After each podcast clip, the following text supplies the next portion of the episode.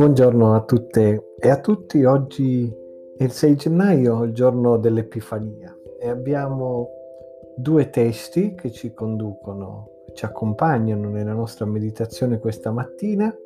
Il primo, tratto dal Salmo 84, il versetto 12, che dice O Signore degli eserciti, beato l'uomo che confida in te. E poi abbiamo dal Vangelo di Matteo, capitolo 2, i versetti da 10 a 12. Quando videro la stella, i tre saggi si rallegrarono di grandissima gioia. Entrati nella casa videro il bambino con Maria, sua madre. Prostatisi, lo adorarono e aperti i loro tesori gli offrirono dei doni, oro, incenso e mirra. Poi, avvertiti in sogno di non passare da Erode, tornarono al loro paese per un'altra via.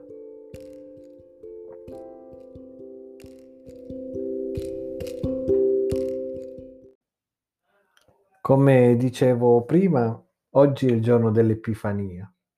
Epifania vuol dire manifestazione. Ricordiamo oggi la manifestazione di Dio nella persona di Gesù. Il momento in cui Dio si è manifestato mostrato al mondo intero nella figura di Gesù. La festa dell'Epifania è una festa molto antica che risale alle prime comunità cristiane. Le prime comunità avevano tre momenti importanti nel loro calendario liturgico. Celebravano cioè in modo particolare solamente tre di quelle che noi oggi chiamiamo feste. La Pasqua, poi la Pentecoste e alla fine l'Epifania che veniva associata al battesimo di Gesù. Il momento in cui Dio dice ecco il mio figlio prediletto. Questo era considerato un momento in cui Dio si manifestava pubblicamente al mondo intero nella figura di Gesù. Il momento ufficiale in cui veniva fatto capire chiaro e tondo che Gesù è il Messia, il figlio di Dio. La festa dell'Epifania si associa dunque alla rivelazione, manifestazione di Dio. Questo Dio che ha instaurato il regno in questo mondo, affinché la gente possa vedere la sua gloria, toccare con mano la giustizia, l'uguaglianza, assaporare la freschezza del perdono, gustare la pienezza della gioia, perché Dio si è manifestato al mondo. E allora oggi annunciamo che Dio si è manifestato, che la sua gloria è apparsa e rimane su di noi. E grazie a questo possiamo guardare la vita con occhi diversi.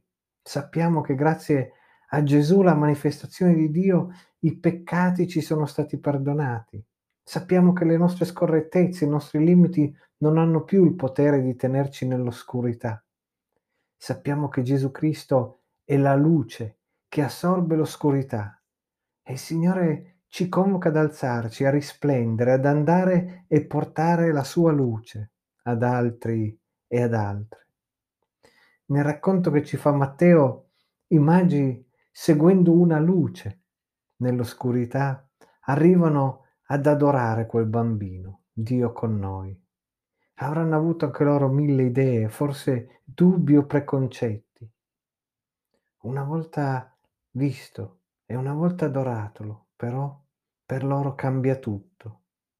E alla fine ci dice Matteo, i magi non tornano indietro per la stessa via, camminano prendendo una strada nuova, quel giorno e per il resto delle loro vite. E lo stesso è per noi, il momento in cui andiamo Gesù e lo adoriamo in spirito di verità, donandogli tutto noi stessi. Ecco che poi riprendiamo la nostra vita in maniera diversa. La nostra vita prende una strada nuova, il nostro cammino ha una direzione diversa da quella in cui eravamo arrivati, perché seguiamo il Signore Gesù.